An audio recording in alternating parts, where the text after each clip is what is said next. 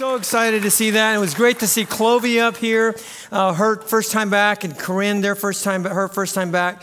And I know a bunch of you are here for the first time, so thank you so much for joining us indoors and outside under the tent, and also all of you online. Thank you so much for being here today. You know, for the last two weeks, we've been in a series here called The Great Revealer in which we are unpacking some of the things that the pandemic has revealed to us because crisis, as we learned, is a revealer. And in the first message, we learned that COVID has revealed a deadly new form of religion here in America called comfortable Christianity. And we got to be really careful of that, right? And then last week, Pastor Greg spoke about how COVID has revealed the extent to which we desperately need God. We really need Him.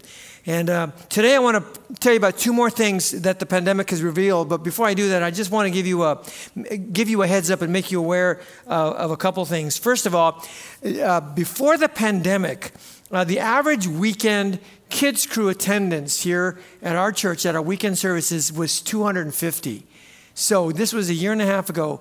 We were getting, on average, 250 kids every single weekend coming to church. That includes nursery and in kids crew, which is why we had they kicked us out of our offices. We had to move, and then we changed the we converted the offices, did some renovations there, and we made that the new preschool area. And I can't wait for you for all of you to see that. But this weekend we will have 70 kids in attendance in person. 70 kids. That's 70 out of the 250 that would usually be here. And uh, we're so encouraged by those numbers. We're really so grateful and thankful for those 70 kids being able to be in Kids Crew. But it also means that 180 kids aren't able to be part of Kids Crew. 180 kids because we don't have enough staff and volunteers to serve in their classrooms. And so last weekend, uh, just before the 9 a.m. service, I was out in the lobby getting ready to come in here, and uh, I ran a little boy, and he's six years old, and he was bawling his eyes out. And so I kind of stopped and I said, Oh, are you okay? And I turned to the mom and I said, Is he okay? And she said, Well, yeah, he's fine. She, he, he's just upset because he couldn't get in the kids' school class today because they were all filled up. And uh, I'm telling you, that just wrecked me. And um, you know, the, the one thing is we are, as you may know, we're being extra cautious. We're going to take a little longer than what the government says. And so our kids crew classes, each class is limited to 10 kids. So we're going to, we'll open that up eventually and hopefully very soon. But we want to do it in a safe way. We want to do it in a way where parents feel like it's safe for their kids and we want to feel like the kids, it's safe for them. And so we're doing it very slowly. But because of that, the number, the limitations as well, and because of the number of, because we don't have enough help, we're, we're going very slowly. We can only accommodate 70 kids per weekend. And so, um, you know, we, I, we hope it's going to change real soon, but I just want you to know our kids desperately want to attend Kids group, yet 72% of them can't. All right? And for those of you who are, um, have signed up to help, I know my daughter's in there this morning. I want to thank you from the bottom of my heart. And I want to thank you not only from me, but for the kids. They thank you, their parents thank you, because they desperately want to come to class and hear about Jesus. And for those of you who haven't signed up yet, you know, would you prayerfully consider how you might help uh, minister to our kids. We're especially, they told me that they're especially looking for energetic, young at heart uh, helpers uh, because the kids really respond to that kind of help. And so, if you are interested, please uh, go to our website or talk to Mandy uh, Ogamori, and uh, we'll get more information to you about that. If, if you sign up to help for Kids Crew, we're only asking for one weekend a month, one weekend. So the other three are you're free. Okay, you can do uh, you can come to church. So let us know about that. And then one other thing, because um, because we don't aren't able to open up all the classes yet, you're going to continue to see children in our adult services. You're going to see them here. You're going to see them outside under the tent. And I want to ask all of you, and we might have some here this morning. I know we had quite a few here at the nine o'clock service, but I want to ask all of you, uh, and parents as well, to extend an extra measure of grace uh, toward, toward our kids and extend it to our parents as well. Because uh, it's not easy for a child to sit through a message that lasts 45 minutes given by Pastor Greg or me, especially Pastor Greg because he's so boring. But but it's, it's, it's, seriously, it's not easy for them just to sit there Uh, and, and they're going to fidget and they're going to make noise, and, and, you know, and that's okay. I mean, you know, that, that's okay. If you start to scream, that might be another thing, but, but uh, that, then the parent might have to do something because maybe something is going on. You got to change their diaper or something like that. But be extra patient and understanding of our children that are in there. And then hopefully, really soon, if we get all the help we need, our kids will be able to go to all the classrooms and, and it'll, be, it'll be really great. So, um, uh, we have a lot to cover today. So, grab a Bible, open up our South Bay Community Church app. Uh, I'm excited about uh, what God has uh, revealed to me today, uh, what I can share with you. But let me open up our time in a word of prayer, all right? And then we'll get started. Well, Father, thank you so much. I thank you so much for all the great things that you're doing here at our church. Thank you, God, for bringing people back. Thank you, Father, for our children's ministry and for all the folks that are helping. And I, and I know you know we, we have a little bit ways to go. And so, God, would you, would you just stir in the hearts of our people? I, I can't think of people who have a, a bigger heart than, than the people right here at South Bay. Will you stir in them that we can reach more kids? That we can reach more parents, that we can reach more people. And uh, Father, today, I pray that whether we're watching from home or whether we're, we're here in person, will you just remove all the clutter and all the distractions, all the things that, that we're thinking about right now? Just quiet our hearts. And I ask God that you would just speak to us. I pray that you would speak to us about things that are going on in the world. And I pray that you would encourage us. I pray that you would stir in us that that through it all, you know, we would be the church that you want us to be. So thank you, Father. I, I just, again, ask that you would speak to us. And I ask these things in Jesus' name. Amen. Can you see what I have in my hand?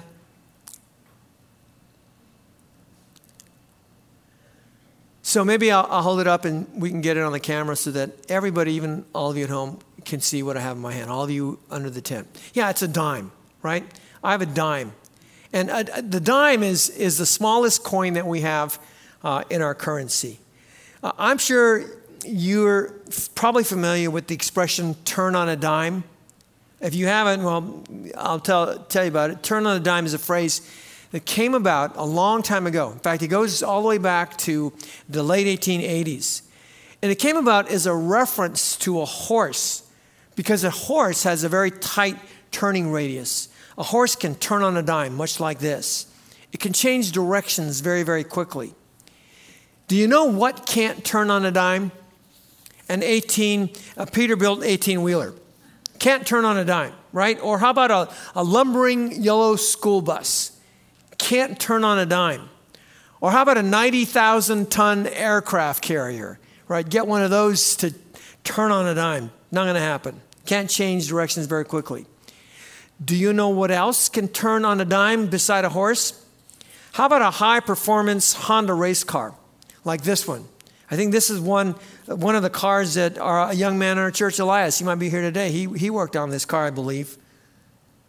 How about life itself? Yeah, life can turn on a dime. Life can turn on a dime, and we saw that over and over again throughout this pandemic. Life can turn on a dime.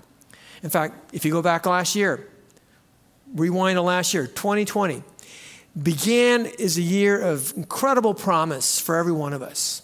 And then 26 days later, life turned on a dime for eight families, a whole city, and the whole basketball world when a helicopter crash claimed the life of Kobe and Gigi Bryant and seven other fam- and seven others. And then 2 months later in March, government officials issued a stay at home order and locked us all down. Schools were closed, all non essential businesses were closed, restaurants were shuttered, even the church had to shut, shut down. And then panic took hold as COVID began to spread, and people had to go to the hospital, and morgues started to fill up, and it all happened on a dime. Just like that. You know, we've always known that life turns on a dime. We've always known that, but I think this pandemic revealed that in a fresh new way for every one of us.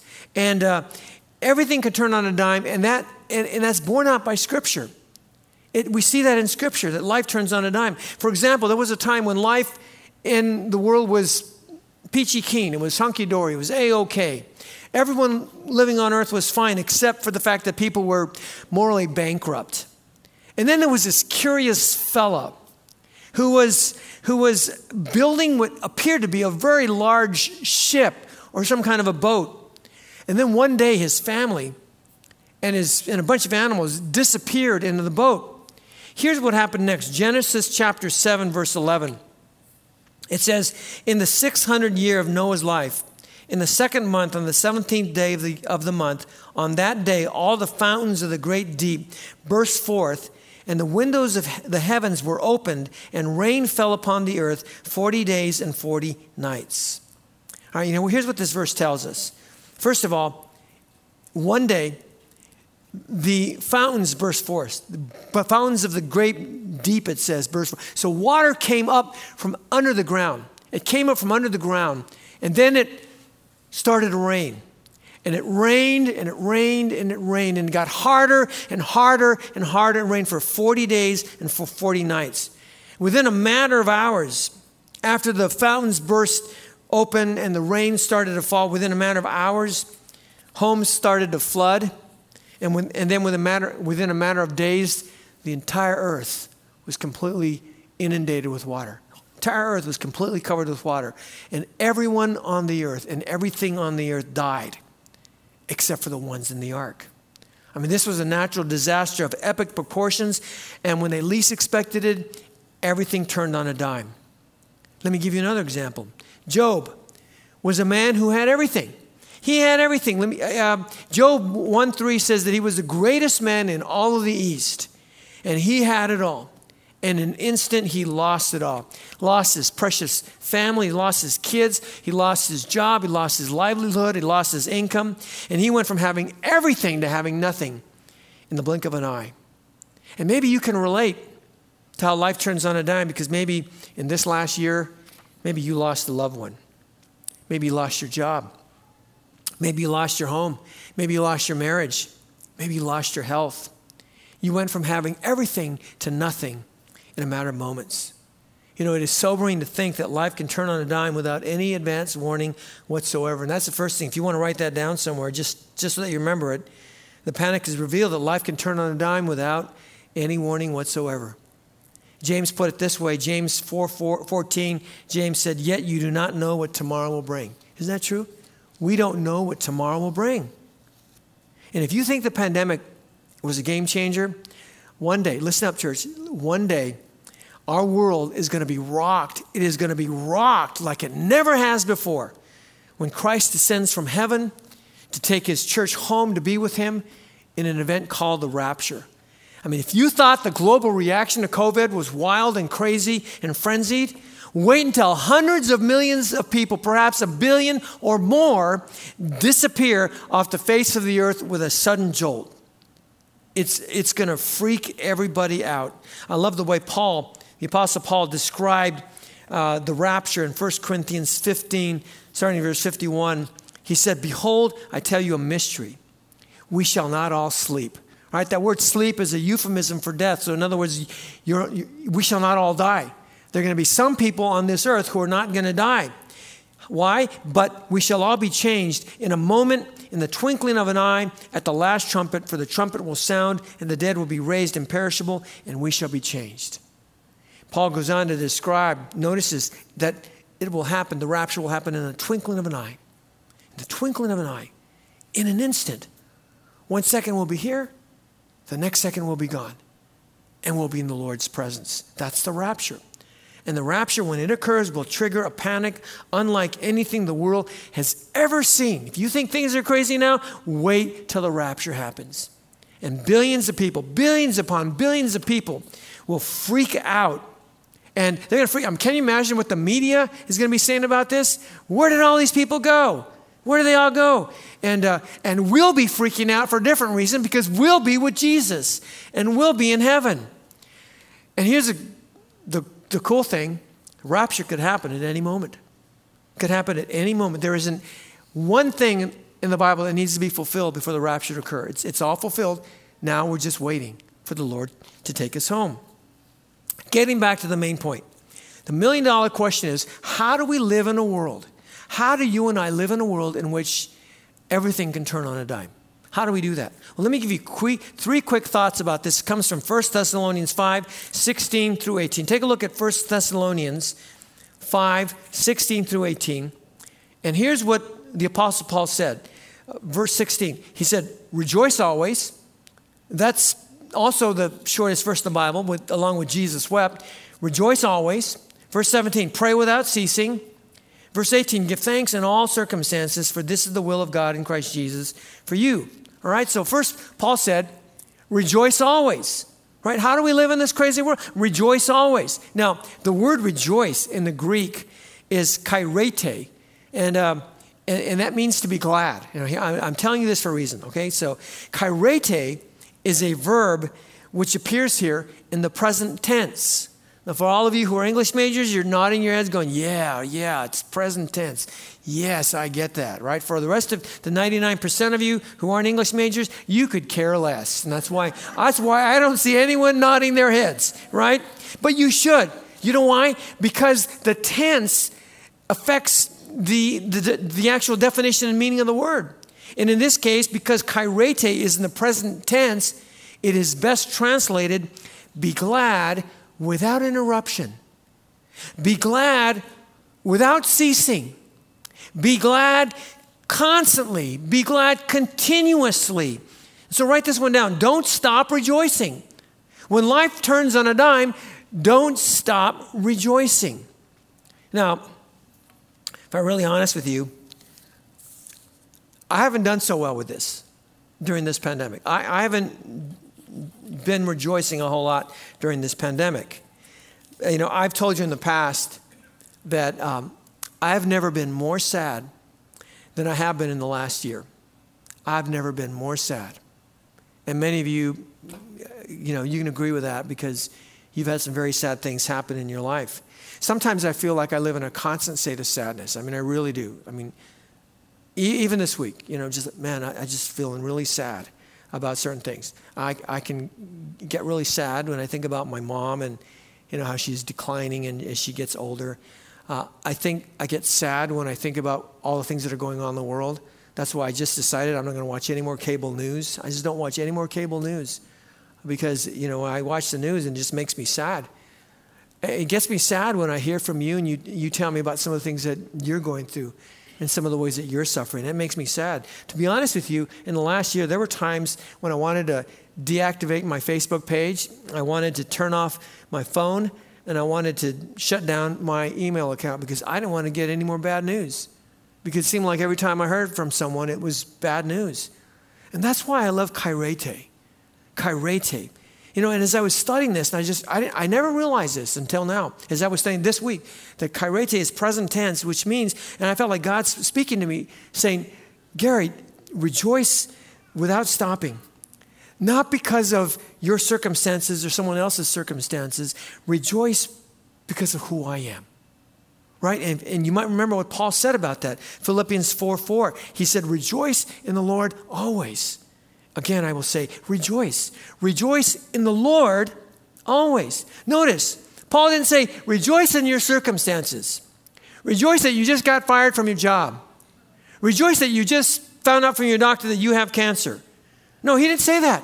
What did he say? Rejoice in the what? In the Lord. Right? We rejoice in the Lord.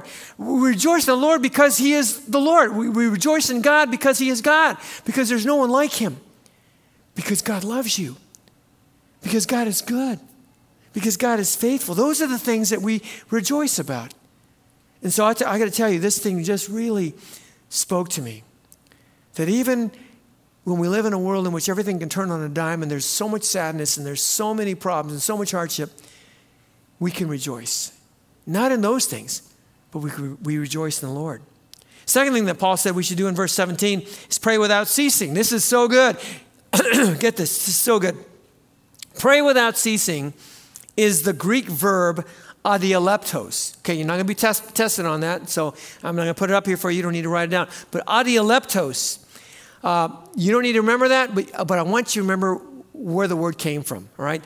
Adieleptos was a Greek word that was used to describe, get this, a hacking cough. Isn't that crazy?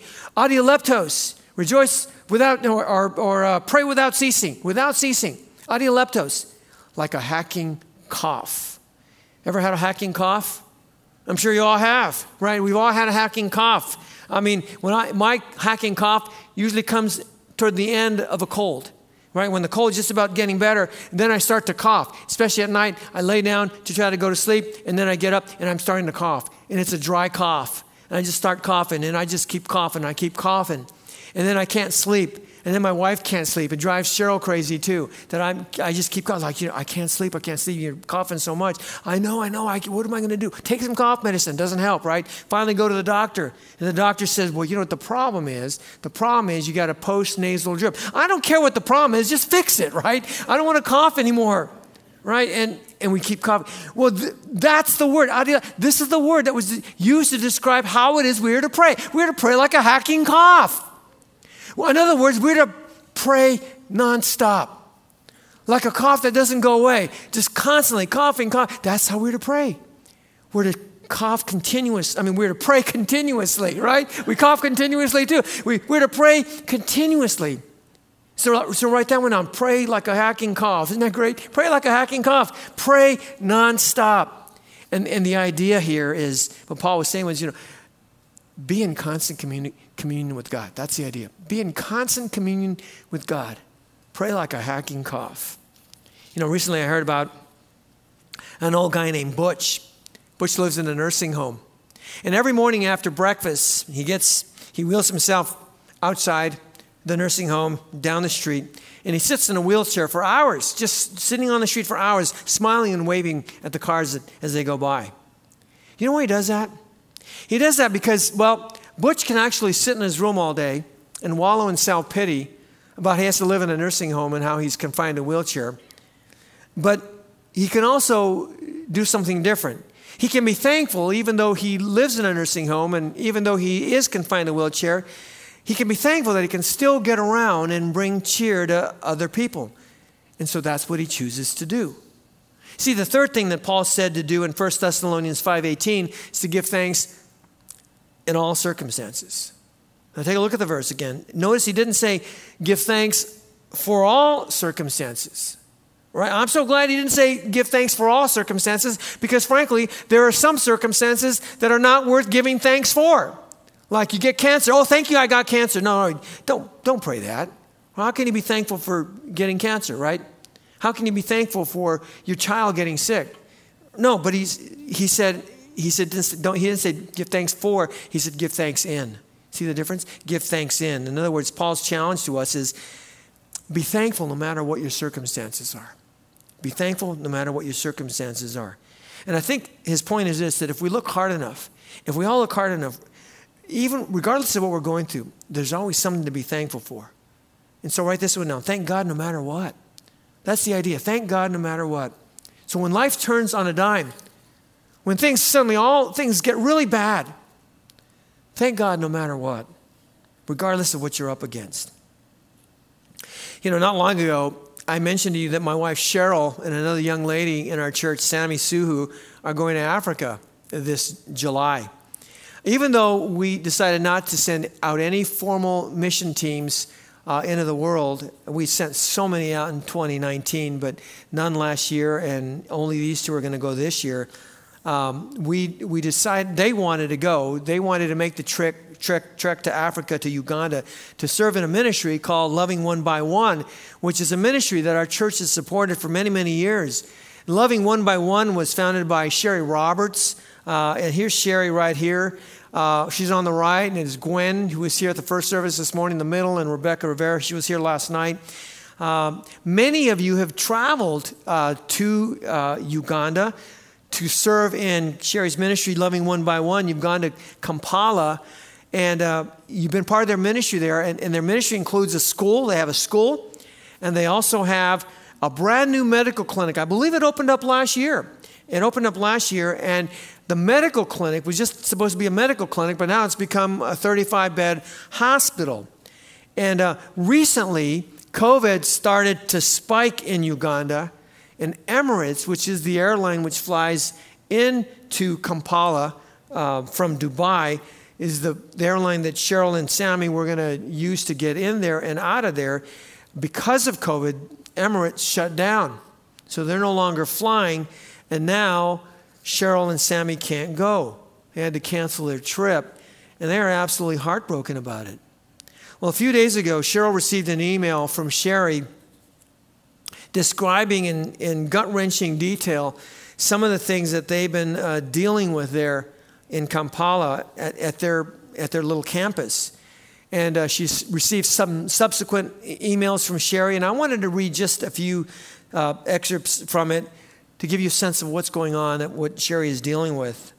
Uh, she wrote, Tonight we had an elderly man die. He was very sick when he came and was on oxygen for almost the entire five days he was with us. He was diabetic. His bill was around 500 as the meds, IVs, etc. are very expensive. The family said they could pay about only about $50 but didn't have the money on hand. We have 13 large oxygen tanks and two small ones and we'll be trying to purchase a few more. I just ordered another three more oxygen cylinders to the tune of $1,500 each time he purchased them. We also just ordered an additional six beds, mattresses, and IV stands, which will go in the recovery section in the main schoolroom. So get this for a second, all right? They have a school on their campus, they have a, a hospital uh, not too far from it, and the school, and their kids are not meeting there right now, the school had to be converted to a hospital. So they, they they're putting people, there's so many sick people coming to the hospital now that they're putting sick people, sick people into the classrooms. So that's why they need more mattresses and, and the such. Uh, she goes on, the ICU rooms are the two larger rooms in the administration building. The male ward has six beds and the female ward has four. Plus, we just made two classrooms, recovery rooms with 10 additional beds. Please pray for extra protection for all our staff. Dr. Ammon recovered from COVID last week and is back on duty. Staff members that are currently out with COVID are our security guard, that's Godfrey, hospital administrator Santos, front desk Annette, lab tech Lawrence, cook Stella, and teacher's aide Sarah. And there are more. And then Sherry wrote a follow up email in which she wrote, Unfortunately, we have lost five, four men and, a 90 year old lady. Two of, the women, two of the men had underlying conditions while the other two did not. One man was in his 30s, leaving behind a wife and small children, one being only two months. So sad. I never thought that I would have to have a morgue in my hospital, but we had to make one of the classrooms just that. Ken, that's her husband, started the day uh, helping to move the deceased man from the ICU to the morgue. And then at 8 p.m. in the dark, he helped to move him into his coffin. Handling the body can be very difficult as everyone must be in complete protective gear. Our poor security guards have been called to do this, and I know they are afraid of getting COVID. It takes four people to move a body. And their ICU room looks nothing like the ICU rooms at our hospitals. I mean, it's just very basic. It's like a classroom.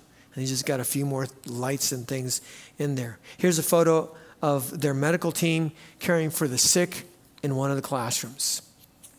You can see the chalkboard in the back. You know, when I forwarded Sherry's emails to our elders, their response was, let's help. Let's help them. So on Thursday, we sent Sherry $10,000 which is in addition to the monthly support that we provide their ministry. We provide them, and be uh, you know full, fully transparent here. We provide them two thousand dollars a month. Comes from your offerings. We gave them another ten thousand this week. And church, I absolutely mean it when I tell you that the only reason that we're able to help them, the only reason we are able to do this is because of your generosity and because of your big hearts. If you didn't give the way that you do, we would not be able to do this. And so I'm not just saying that, I, I truly mean it. So thank you, thank you, thank you, church. There's so many reasons, even in the, in, in, when bad things are happening, there's so many reasons to rejoice, and you are one of them. You are, you are what we are so thankful for every single day. And I truly believe that when we get to heaven, when you get to heaven, I believe that you're going to meet some people who will be there because of you because you opened up your wallets, because you opened up your hearts. They're going to be there because of you. And they're going to say to you, hey, don't you go to, didn't you go to South Bay Community Church? We, I'm here because of you, because somebody that you supported told me about Jesus. And I believe that that's really going to happen.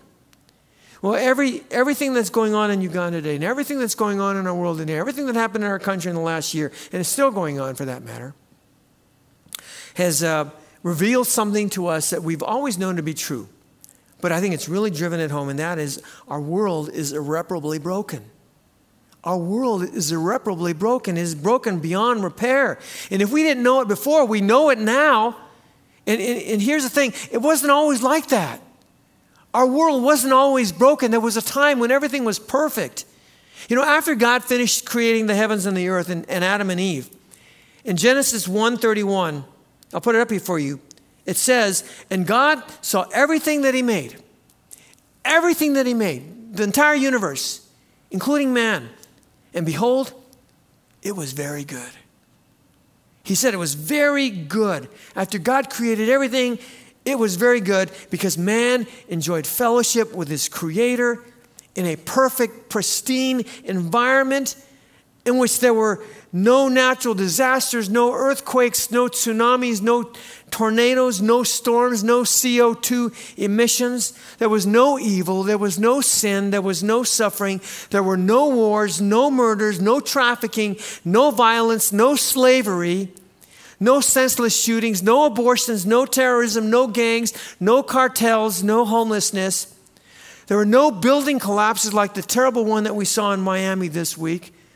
Was no lying, no cheating, no stealing, no porn, no prostitution, no rape, no adultery, no divorce, no one getting high on pot, coke, heroin, fentanyl, no alcoholism, no DUIs. When God created the world, everything was perfect, and there was no hate, no racism, no discrimination, no lawsuits, no poverty, no class warfare, no greed, no loneliness, no anxiety, no depression, no cancer, no tumors, no Alzheimer's, no diabetes, no mental illness, no heart disease, no leukemia, no COVID.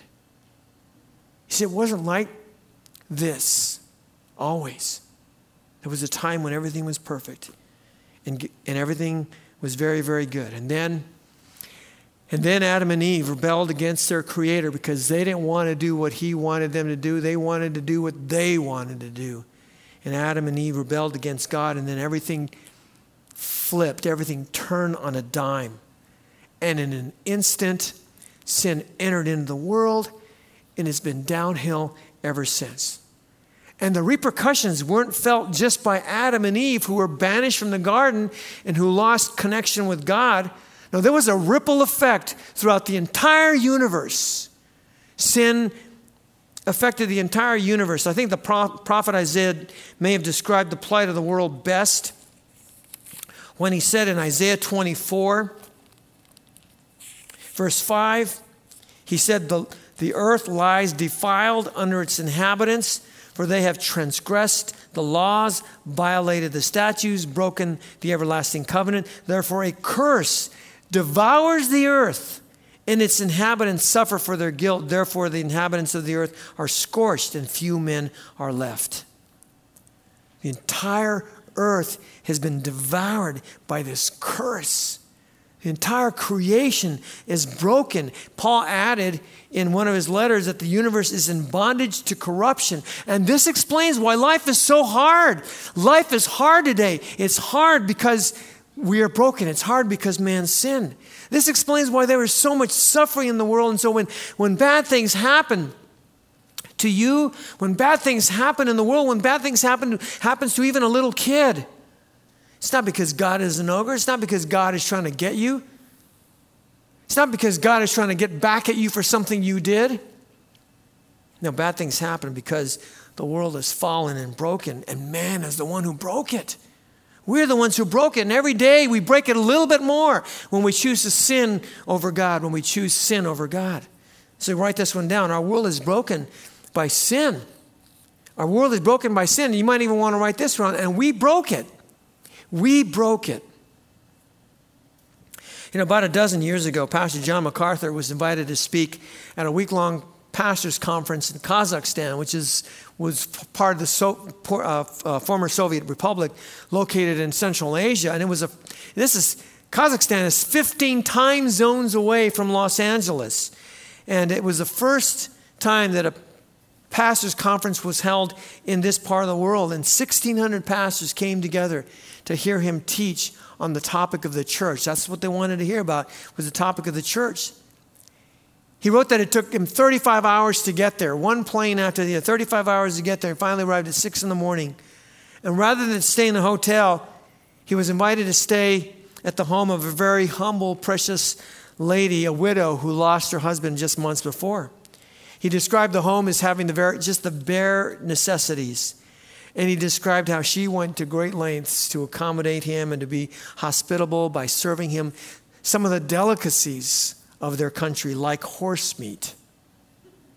And the conference got underway the next day. And um, in his own words, he said he was waxing eloquent. And then on the third day, a group of pastors approached him and said through a, through a translator, We have a question. he said, Sure, yeah, what's your question? And they asked him, When are you going to get to the good stuff? He was a little taken aback and he thought, Well, this is the good stuff. They said, No, no, no, no, no we, we want to know about the good stuff. We want to know about how things end. We want to know what awaits those who love him. We want to know how the church ultimately triumphs. They want to know about the good stuff. And who can blame them? You don't want to hear just about the bad stuff. You don't want to just hear about how broken and messed up our world is. You want to hear the good stuff. So let me tell you about the good stuff. If you want to know about the good stuff, one of the places you got to go to is the book of Revelation, the very last book in the Bible. So turn to Revelation chapter 5. And let me tell you a little bit about the good stuff. Revelation chapter 5. Now, in Revelation 5 5, we're going to look at a verse in which an elder, and we don't know the identity of the elder. We don't know who this person is. But the elder says to the Apostle John, the Apostle John is the guy who wrote the book of Revelation. So the elder says to the Apostle John, take a look at it, Revelation 5 5. And one of the elders said to me, Weep no more. Behold, the lion of the tribe of Judah, the root of David, has conquered so that he can open the scroll and its seven seals. All right? He said, Weep no more. Weep no more. Behold, the lion of the tribe of Judah, the root of David, has conquered so that he can open the scroll and its seven seals. All right? First of all, the lion of the tribe of Judah and the root of David are Old Testament designations to Jesus. So this is talking about Jesus. He's telling them about Jesus. And again, if you want more details on this, a couple years ago, Pastor Greg and I did a whole series uh, an in depth series through the book of Revelation. If you look for the book of Revelation series in, uh, on our YouTube channel, you'll be able to find it. And I did a whole chapter. I just did a whole message on just, just this chapter alone. You can get more details on it because I'm just going to fly right through this here for you today. But the elder said to John, Don't weep because Jesus is going to open the scroll with seven seals. Now, what does that mean? Stay with me. This is so good. The Greek word for scroll is biblion, which is where we get the word bibliography, right? In ancient times, the biblion, biblion was a sheet of papyrus or animal skin. And it was rolled uh, from both ends to the middle. So kind of like this. You rolled it toward the middle. And uh, it was, there was writing on both sides of the, of the papyrus sheet. And uh, it was sealed. Once it was rolled up, it was sealed with seven wax seals. And the wax seals were like signatures and was used to authenticate a document. But it looked like this. Take a look at this. So in this verse, Jesus is pictured as holding a scroll, a biblion, that may have looked like this with the seven red seals there. And why is Jesus holding the scroll? Well, because it contains, the scroll contains the judgments of God upon the earth. And the only one worthy to open the scroll was Jesus himself because he was the Son of God. Revelation 5, verse 9 says, And they sang a new song, saying, Worthy are you to take the scroll and open its seals, for you were slain by your blood. You, you ransomed people for God from every tribe and language and people and nation. So, Jesus is the only one worthy to open the scroll, to hold the scroll, because he was slain. It was by his blood that we were ransomed for God from every tribe, every language, every people, and every nation. And so Jesus is holding the scroll. That's the first thing. And then, starting in chapter 6, and again, we're not going to get into this, but cha- starting in chapter 6, going all the way to chapter 11, Jesus begins to crack open the seals one at a time. Second one, third one, fourth one. And every time he opens the, breaks open the seal, the scroll opens up a little bit more. And I'm, again, I'm not going to get into what each uh, seal reveals, but by the time we get to chapter 11, Revelation chapter 11, all seven seals are broken, and the scroll is opened up, and it reveals God's judgment upon the earth. And here is the result of God's judgment. Revelation chapter 11, verse 15. John wrote, And then the seventh angel blew his trumpet, and there were loud voices in heaven saying, The kingdom of the world has become the kingdom of our Lord and of his Christ, and he shall reign forever and ever. So, after all the seals are opened and the scroll is unraveled, the kingdom of the world, the kingdom of the world, which is broken and messed up and fallen, and which has been ruled by Satan, the kingdom of the world will become the kingdom of God and his Christ. That's, in other words, after all the seals are opened, everything will flip. Everything will flip. Everything will change.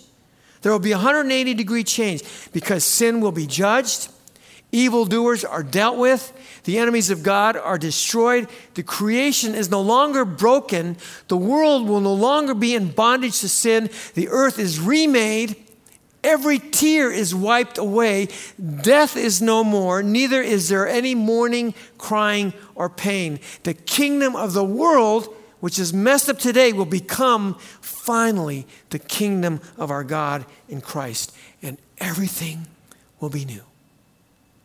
This is the good stuff, right? This is the good stuff. And this is what is coming. This is what's coming. So remember, everything that we're going through today, this world that we're living in, the suffering that we experience, the brokenness that we experience, it's all temporary. One of these days, it's all going to go away. It's temporary. So if life is hard for you, and I don't know how life is for you today, but if life is hard for you, don't lose heart. Don't give up. Keep the faith because the good stuff is coming. Let me close with this story. Many years ago, a magazine published a series of photos that illustrated the very things that I've talked to you about today that life turns on a dime, that our world is broken. The first photo in this magazine was a picture of a vast wheat field in Kansas. And there, among the flowing waves of wheat, was a picture of a farmhouse. There was a farmhouse in the middle of that wheat field. In the second photo, there's a mother in distress inside that farmhouse because sometime during the day her little boy wandered away from home and he wandered into the wheat field and they couldn't find him. They looked frantically, but they couldn't find him. The next day, all the townspeople gathered at the farmhouse. They came from miles away when they heard that the little boy was lost. Many didn't even know the, the family. And the third photo shows all of these people who had gathered at the farmhouse, showed them linking hands as they swept through the wheat field, walking through the wheat field, hand in hand, in search of the boy from one end to the other. The fourth photo was a heartbreaker because it was the picture of a distraught father standing over the body of his little boy. And they finally found him, but it was too late. The cold of the night claimed his little life. And underneath the photo was this caption Oh God, if we had only joined hands sooner. Church, let's join hands. There is power when we join hands. Let's join hands before it's too late so that we can help each other through this broken world. There are people in our church today who are suffering immeasurably. Join hands, come alongside them. We need each other to get through these difficult times and in this difficult world. And then let's join hands together so that we can tell the world about the good stuff. That's Jesus. Amen? Let's be the light. Let's close our time in prayer.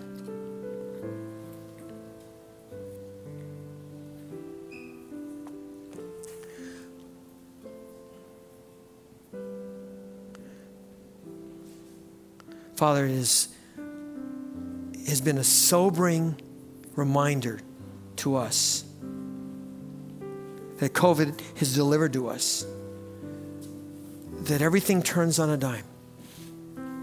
In fact, life may be great for us today,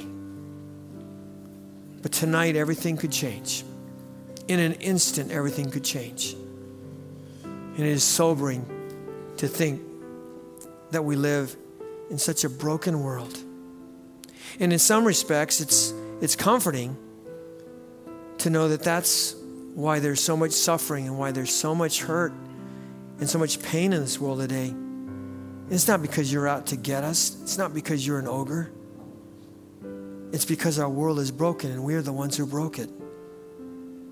Lord God, will you do a work in our church? Will you do a work in each and every one of us? And I know you have been already because our church is so giving, our church is so generous. But now, will you, will you move in us to link hands, to join hands with, with one another? That we might bring comfort and strength and encouragement to those who are suffering through this broken world? Will you allow us to link hands so that we might help those through this difficult time. And Father, will you allow us to join hands? Will you bring us together, join hands? That we can tell people about the good stuff. That's you, Jesus. Let us be a light to the world. Let us be a light, God, so we can point people to you. Because, Jesus, ultimately, it's all about you. You are worthy. You're the only one. You're the only one who is worthy. Because you are slain because you ransomed us with your blood, because you died on a cross for our sins. Worthy is the Lamb. Thank you, Father. We dedicate ourselves to you now. In Jesus' name, amen.